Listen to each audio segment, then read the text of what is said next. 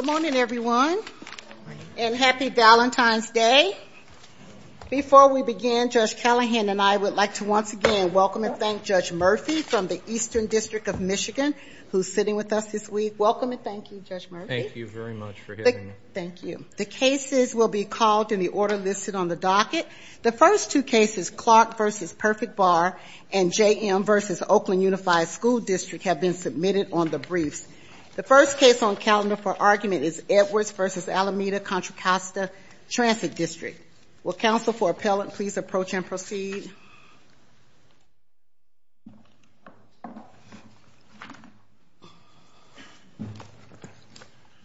Good morning, counsel. Good morning. And may it please the court, my name is Naeel Benjamin, appearing for the appellant in the matter, and I'd like to reserve three minutes for rebuttal. Okay, counsel, please be reminded that the time showing is your total time remaining. Thank you. All right. May I proceed? Please. Today being Valentine's Day, and appreciating some time ago that today would be the hearing date for our oral argument, I thought several times about whether it made sense to spend this day arguing about $807.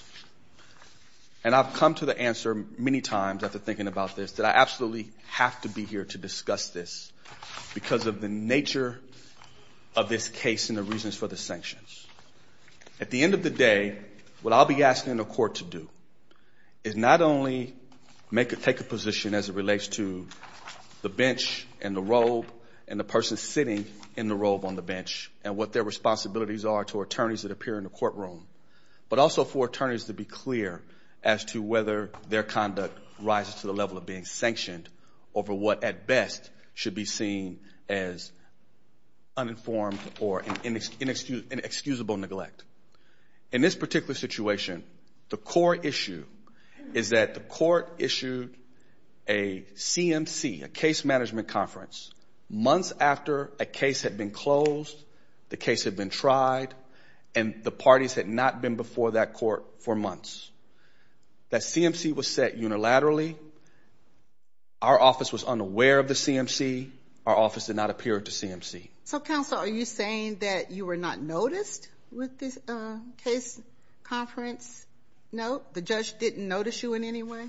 The court issued a standard ECF notification. Right. So if it's an ECF, it's directed to the attorneys electronically that uh, are interested or should be interested in the matter. So That's correct. Then you were noticed electronically. That's correct. And so that means that you elected not to open the email? Or what happened after that? That's a great question.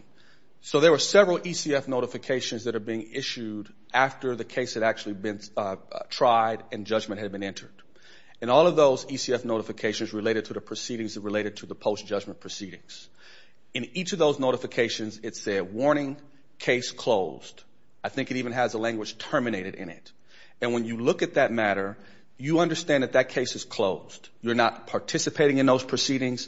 You have no expectation that you're going to be called to appear in those proceedings. You haven't appeared before this court since the last day in trial. So, yes, there are notifications that come in. But for calendaring purposes, our office did not see that below, further down below, where it said, warning, case closed. So you're saying if your office gets a notice, you don't read the content of it? We typically read the content for active matters. I think that's our standard. For a matter that has been closed for months mm-hmm. and for which we are no longer participating in anything going on in that courtroom, uh, we would notice that an ECF notification came in, but there was no practice of continuing to scroll down through the bottom of the ECF to see what the ECF notification was because we were already told the case was closed. We had no dealings in that courtroom. We had no activity in that courtroom. And so there would be nothing to calendar. Well, you never filed a formal motion to withdraw, correct? That's correct. All right. And I'm just going to sort of cut to it from the standpoint that, and it appears that you and the judge might have issues with each other. I think that's probably fairly stated. From looking at, you worked together previously. There's just sort of a, uh, so I can see an element here of, uh, well, the judge apparently didn't find your explanation credible. That's correct. And perhaps that's because of past dealings that the two of you have had or any number of things. But so it seems like we've got a couple of people here really digging in their heels, and this could have been, you know, you could have said, okay, I didn't file a motion to withdraw, but my client, I filed, you filed the notice of appeal, I guess, and then your understanding of it was, hey, I represent, you came in sort of towards the end, did the did the trial, then said, I'll file your notice of appeal, go off and you if you want to get someone else to handle your appeal, do that. But there's another state proceeding that you're still representing the person in? Separate matter, yes, Your Honor. All right. And so it's not totally unreasonable that the judge would have thought, well, you're having some, you know, that that this person didn't know about, you know, that they were going for, you know, costs and attorney's fee or fees against him. And so, I mean, you can sort of look at it and say, hey, these guys don't really like each other, and he you're standing on the fact like, hey, I'm done, the client knows that I'm done, that's his problem or whatever, but you, you know, but your office is getting notices, and maybe it just could have been straightened out, but you both dug in. Actually, everything that Your Honor is summarizing has truth to it except for that last part. We didn't know about the CMC.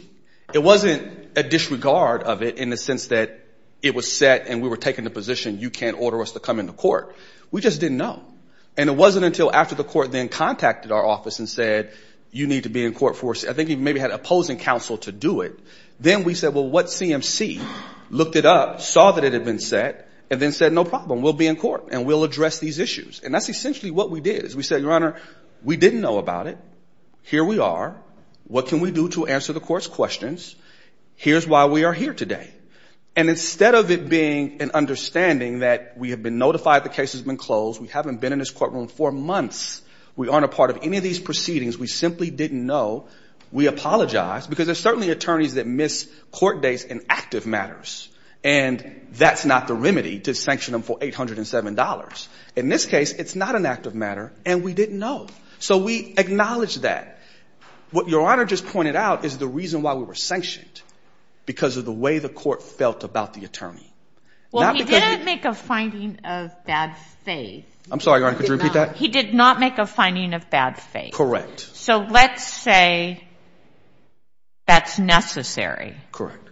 Then it would go back, and um, I think you tried to disqualify this judge before you started the trial, too. We absolutely did.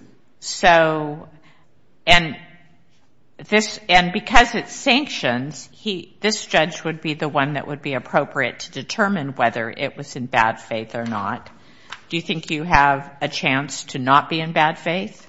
I know with certainty that based on the bad faith standard, and based on what we're even discussing here today, there's simply no evidence of bad faith. So will the judge follow the law? I would like to think so. But can I say with certainty how the judge will deal with it? I can't, and I won't offer an opinion on that. But I can say that there's certainly no evidence to support a finding of bad faith when the facts show that we've been at every courtroom, we've been at every court date, we uh, have never been late, um, we we we we we simply didn't know we were asked to come back to court several months after the case had been closed. And when we learned we needed to come to court, we came. Counsel, uh, one of our cases, Evon v. Law Offices of Sidney Mickell, are you um, familiar with that case, Evon? I am not. It appears to say that that the district court may levy sanctions if there's a finding of bad faith or for willful violation of a court order. Why wouldn't this be willful violation of a court order that wouldn't require a finding of bad faith? For the same reasons that we just discussed in terms of the facts that led to the understanding that we were supposed to be in court. Had no knowledge. I mean, zero knowledge. There wasn't a, the mistake here is not seeing the ECF notice that said CMC has been set. Willful has to have some degree of awareness, and then you can be mistaken in the choice you make. But there has to be some degree of mens rea as it relates to the activity. Here, there was absolutely no knowledge of the need to be in court. And we expressed that. And it would be okay if the court simply said, Mr. Benjamin, I think you're a terrible lawyer, and there's no way you should have failed to know that, but I can't prove that you didn't know it. then you don't have on a basis to sanction. So what the district court found was that your explanation was not credible, particularly because you never filed a motion to withdraw as counsel. Would that summarize the district court findings? I think that does. All I right, think that counsel, did you want to save your remaining time for rebuttal? I have 30, 30 seconds We'll left. give you a minute. I'll take the I'm minute. feeling generous. I- I'd like, if you don't mind, I just want to say one thing, which is that um, both of my colleagues have, I think, analyzed the case very well, and you seem like a honest person and a good advocate, and uh, I know lawyers tend to work hard and be aggressive, and judges can get stressed out, but uh, I think in the future, you know, if people cool down, file a notice of withdrawal, you know, might be able to avoid having you to come on a $800 case in front of the Ninth Circuit, and maybe the judge can be a little more patient as well, and we'll get through these things better. I appreciate that, Your Honor, and I accept that. All right. All right, thank you, counsel. Thank you.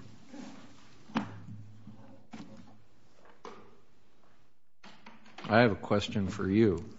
Good morning, Good Good morning. morning. How are you? President, on behalf of the appellees. Yeah. Yes, Your Honor. Judge uh, Rawlinson cited uh, Evon, and my question to you is, uh, uh, did the judge, okay, there's no question the judge didn't make any finding of bad faith before levying the sanction. I've got the order here in front of me, but the question is, doesn't the judge have to say to Mr. Benjamin, uh, you know, either I'm finding bad faith or he can't, he just issue an order willy-nilly under uh, 1927 and the inherent powers of the court.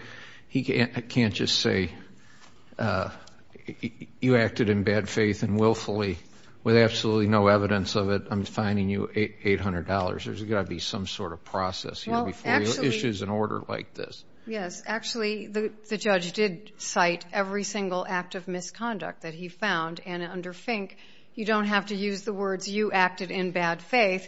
The court can look to the totality and determine that the, uh, the conduct or the misconduct or acts or omissions were, in fact, uh, tantamount So to where bad in, faith. where in Fink specifically does, or any Ninth Circuit case, does it state that the district court need not make a specific finding of bad faith before issuing sanctions, sanctions under its inherent power? I don't see that exactly in Fink. I believe we cited that in our brief, and it says, I also believe that Fink says the court must make a finding of bad faith or a finding of circumstances ta- tantamount to bad faith. So I didn't interpret that as to say that the court has to say you acted in bad faith. But looking at the court's order, the sanctioning order, he lists, these are the things that he listed. Appellant failed to follow court orders, Mr. Benjamin.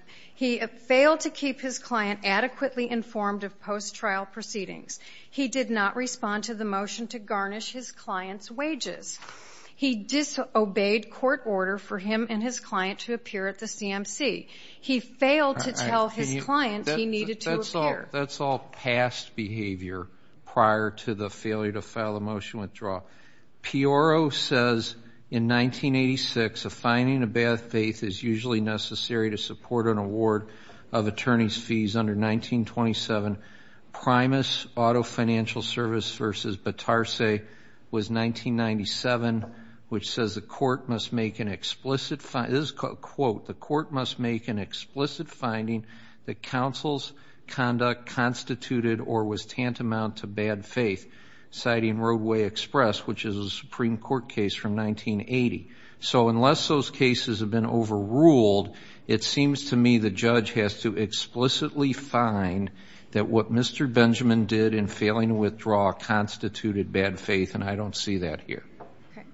Okay. Well, that would be under the inherent power aspect, and the, the sanctioning order cited both section 1927, which requires a finding of recklessness or, uh, and a multiplication of the proceedings. But the problem is, there is no, fi- a listing of the acts does not constitute a finding.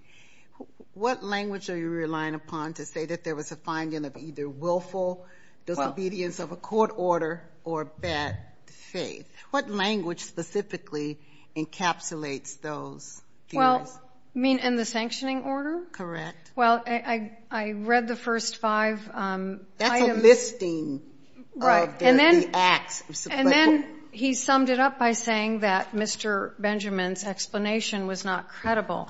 And I just need to, if I could. How would he know that? How would the judge know that? Well, first of all, because Mr. his client was present, Mr. Edwards was present at the OSC hearing and told him, I never heard anything about the garnishment proceedings. He never told me anything. Wait a minute. Post failure to withdraw.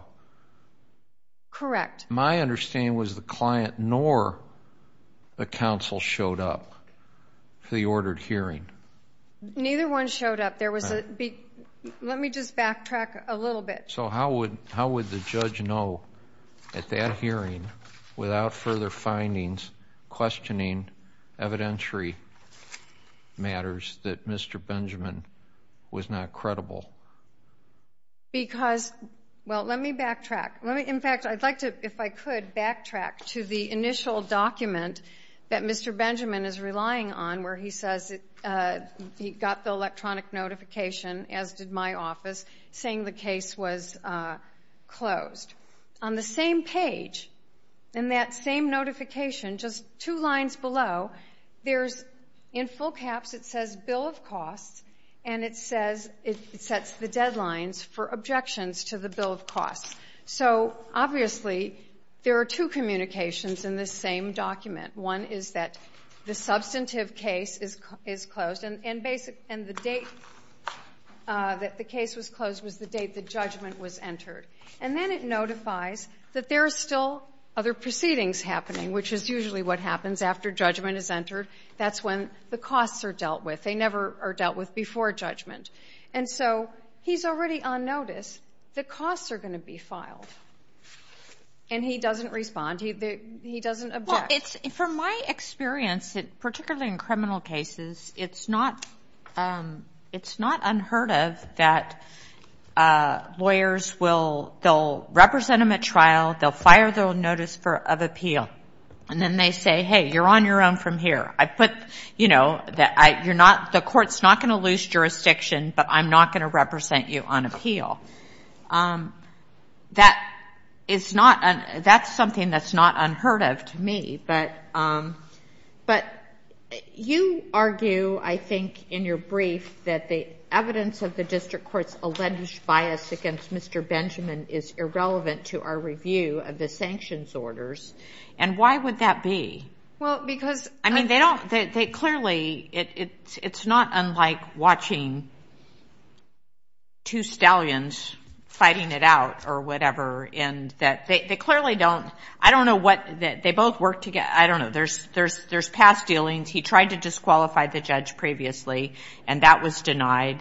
Um judges aren't supposed to take that personally, but um it's, uh you know, that it clearly, when, when, and you have to argue that there isn't a finding of bad faith in all of that. Why isn't this bad blood relevant to that? Well, first of all, I think if he thought that there was bias involved in the substantive portion of the case through trial, he filed a notice of appeal on behalf of the same client, Mr. Edwards, and he could have taken it up then. That was the time to take up any problems with bias. And then the case did close. He filed a notice of appeal. He didn't pursue it. But then there were still the post. Well, but are you saying you just because you represent someone at trial, you have to represent them on appeal? You don't. It's a separate, whatever your agreement is. You don't have to, but Mr. Benjamin did. He filed a notice of appeal. Well, filing a notice of appeal, what I am saying, is not uncommon in practice, and then tell people, go get a lawyer to handle the appeal. Yes, I would agree typically, except not only did he file a notice of appeal, he was still pursuing a state court action with the same client, with the same, my law firm was involved and still is involved. And so the assumption was, because they were still having contact, was he's still representing Mr. Edwards. May I interrupt briefly? I think you're an excellent appellate lawyer. I don't know much about your practice, but I think you're very persuasive here today. What I don't understand is why your client has a position in this. This seems to be something that's entirely between Mr. Benjamin, his client, and the district court. And why the Alameda County Transit Agency has a strong position in this is beyond me. This behavior all occurred after the case was over, the judgment was lodged, the appeal was taken. I don't quite understand what... Were the costs awarded to you? Pardon? Were these costs awarded to you? Yes, uh-huh. yes, and we haven't collected. But I did want to make one other point. But you didn't answer the question. Oh. Why why are you why are you so intent on defending the judge, and what does that really have to do with your client? You won, right? You got your you got your fees, and why do you care? I wish we didn't have to respond. We felt that because there was an appeal made that we had to respond to it and that we couldn't just ignore it. But uh It was it's not appeal of your fees, right? No, no. It's just appeal. It's between whether he should be sanctioned or not. But the sanctions will go to you. The amount will go to you. Correct, yes. It was for uh was for the time that we spent for the extra hearing. But the the one other point I wanted to make was, and that has never been explained by Mr. Benjamin, is that in addition to all the electronic filings that he received that he felt he didn't have to respond to, he also got an email from my former colleague, Ms. Brown, who said to him, and this was in July of 2018, she said, um, you know, we knew that he hadn't contested the costs. The costs were significant. They were over $17,000. And she sent an email to Mr. Benjamin saying, we want to know if Mr. Edwards would like to work out some sort of a payment schedule before we have to go in. But the judge didn't mention any of this in his order. No, but what I'm I'm saying this because it could have avoided all of the garnishment proceedings. It could have. This, in fact, did multiply proceedings more than it had to be because he didn't tell Mr. Edwards that we made an offer. But the judge didn't make a finding of any of that. And that's sort of the difficulty.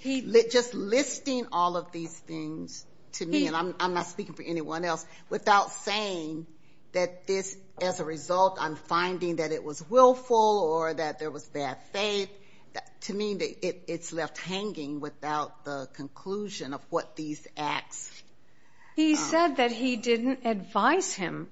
He failed to respond to the motion to garnish his because the client didn't know. And the client said when he was he and Mr. Benjamin were ordered to come to the OSC hearing, he told the court, he said, I didn't know anything about the garnishment. Okay, so what if he's completely incompetent, let's just for the moment, that he's just an ignoramus, a boob, completely incompetent. Is that willful or bad faith? Uh, let's say if you if you look at all those things and you say, yeah, he should have done all of those things. But the the reason that he didn't do all of those things has to be that he willfully or he did or it was bad faith conduct, not that he is negligent, incompetent, or would you agree under the sanctions? Well, I think at a certain point your incompetence becomes inexcusable and it is bad faith. When well, if the judge had said that, perhaps, but he didn't. There are people that are actually really incompetent that don't have a bad faith bone in their body. That doesn't really justify the incompetence. But the problem with anything like sanctions, contempt, or whatever, they're very specific and sometimes they're and they're very exacting. And sometimes when people really don't like each other, they don't make the findings that they need to make. Counsel, do you think it would be fruitful at all for us to send this case to our mediators for mediation? I don't think it's worth spending further time on it, frankly. Well, we've spent some time here today. Yes, we have, we have. And if I could just say one more thing. And we actually spent some time before we came here reading all of your briefs and preparing and reading all the law. A lot of time has gone into this already. Um, I agree. And frankly, I think it would have been easier for Mr. Benjamin just to, you know, pay the sanction. Well, but that's, that's, that's of some moment to an attorney. Um, it's easier when people plead guilty or take responsibility for their actions, too, but there's a lot of trials where people don't do that. There are consequences to that. For instance, if he were ever to want to become a federal judge, that would be a mark against him that he's been sanctioned. So it's a serious matter for an attorney to have sanctions imposed upon him. I understand.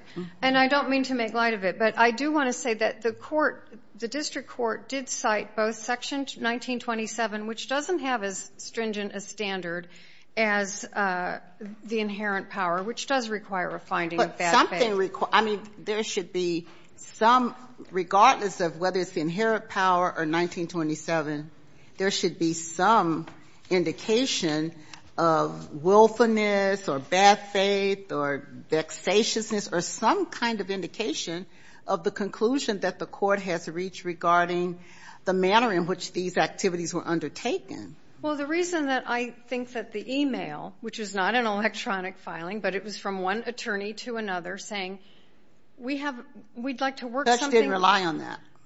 Well, but he did because I think he. Barnd 664 F. 2nd 1343 says 1927 justifies sanctions on attorneys who, one, intentionally commit misconduct, two, are reckless, or three, act in bad faith. And the order assessing the $805 didn't have any of those findings. Well. It just didn't. I will then submit. But I do, the reason I keep coming back to that is that Mr. Benjamin was then on notice that there were proceedings in the court. All right. So the fact that he continued to ignore electronic filings. The judge had said that, it would be an easier case.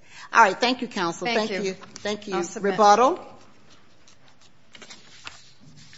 Thank you. Very briefly, I just want to make clear for the record, you know, our relationship with Mr. Edwards would be substantially frayed if we had failed to inform him of what was going on. We would not still be his lawyers in this matter. We are still his lawyers in this separate state court matter. But didn't he represent to the court that he didn't know what was going on? I think that in answering a question presented to him as it related to the opportunity to have cost waive in lieu in exchange for dismissing a uh, an appeal, he said he was unaware of that offer being on the table. And I will submit that there were misrepresentations to the court as it relates to that communication. But I didn't get into that because the court basically made me stand silent.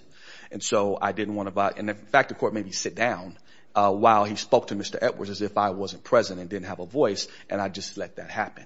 So I say here, I just want to be clear for the record, we did not fail to execute our duties to inform Mr. Edwards of what was going on. But we couldn't get into it in court there, of course, because there's attorney-client privilege. Well, we don't we don't know that either. Correct. We're not going to have an evidentiary hearing here. But I think you may be with this judge again. And I think instead of doubling down, or I think it might be, you know, made a mistake, I'm sorry.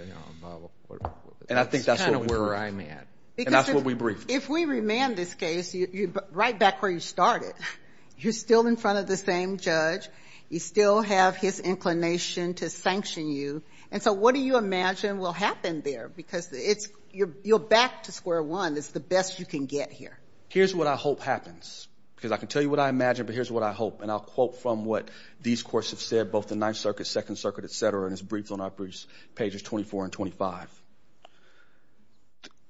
A troublesome aspect of a trial court's power to impose sanctions, either as a result of a finding of contempt, pursuant to the court's inherent power, or under a variety of rules, such as Federal Rule of Civil Procedure 11 and 37, is that the trial court may act as accuser, fact finder, and sentencing judge, not subject to restrictions of any procedural code, and at times not limited by any rule of law governing the severity of sanctions that may be imposed. The absence of limitations and procedures can lead to unfairness and abuse. All right. You don't have to be a rocket scientist either to realize that if a judge tells you you need to look at these things in the future, and you still continue to take this position, you know, that, that you know, a lot of, it's sort of like the person that uh that argues with the officer when they might have gotten a warning, and they continue to stand on their rights and I did nothing wrong, and even though I wasn't as much over, and then they get the ticket. And then I would see them in court all the time. So just... Lesson learned, and our office will certainly handle any case closed in the future much differently, but I just wanted to at least address that issue. All right. Thank you, counsel. Thank you. Thank you both, counsel. The case just argued is submitted for decision by the court.